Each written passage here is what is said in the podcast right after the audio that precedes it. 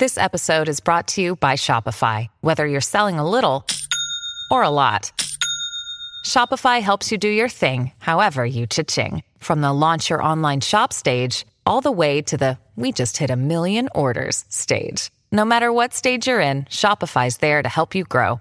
Sign up for a $1 per month trial period at shopify.com slash special offer, all lowercase. That's shopify.com slash special offer. Hello, and welcome to This Day in History. Here's what happened on February 25th. Today, about a quarter of those serving in the United States Congress are people of color. But that was far from the case back on this day in 1870 when Hiram Rhodes Revels was sworn in as the first ever African American in Congress. A Republican from Natchez, Mississippi, Revels was a college educated minister who had helped form African American Army regiments for the Union during the Civil War, started a school for freed men, and served as a chaplain for the Union Army.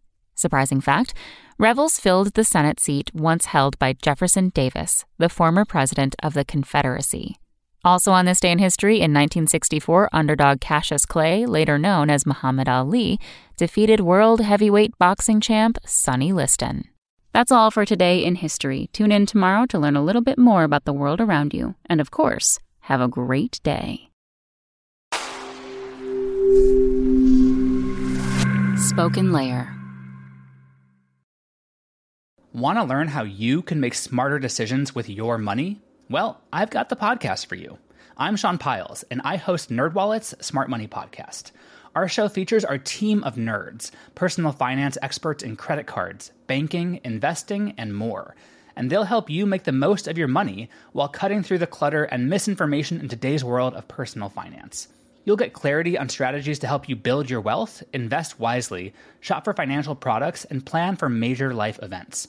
Listen to NerdWallet's Smart Money Podcast wherever you get your podcasts.